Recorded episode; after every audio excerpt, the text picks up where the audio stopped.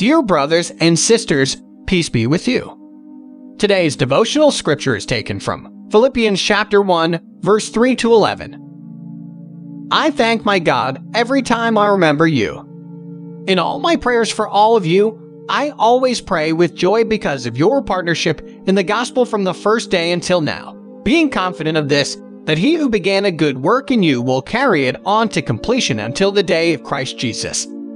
It is right for me to feel this way about all of you, since I have you in my heart, and whether I am in chains or defending and confirming the gospel, all of you share in God's grace with me.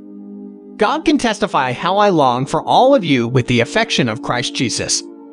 And this is my prayer that your love may abound more and more in knowledge and depth of insight, so that you may be able to discern what is best, and may be pure and blameless for the day of Christ filled with the fruit of righteousness that comes through Jesus Christ to the glory and praise of God.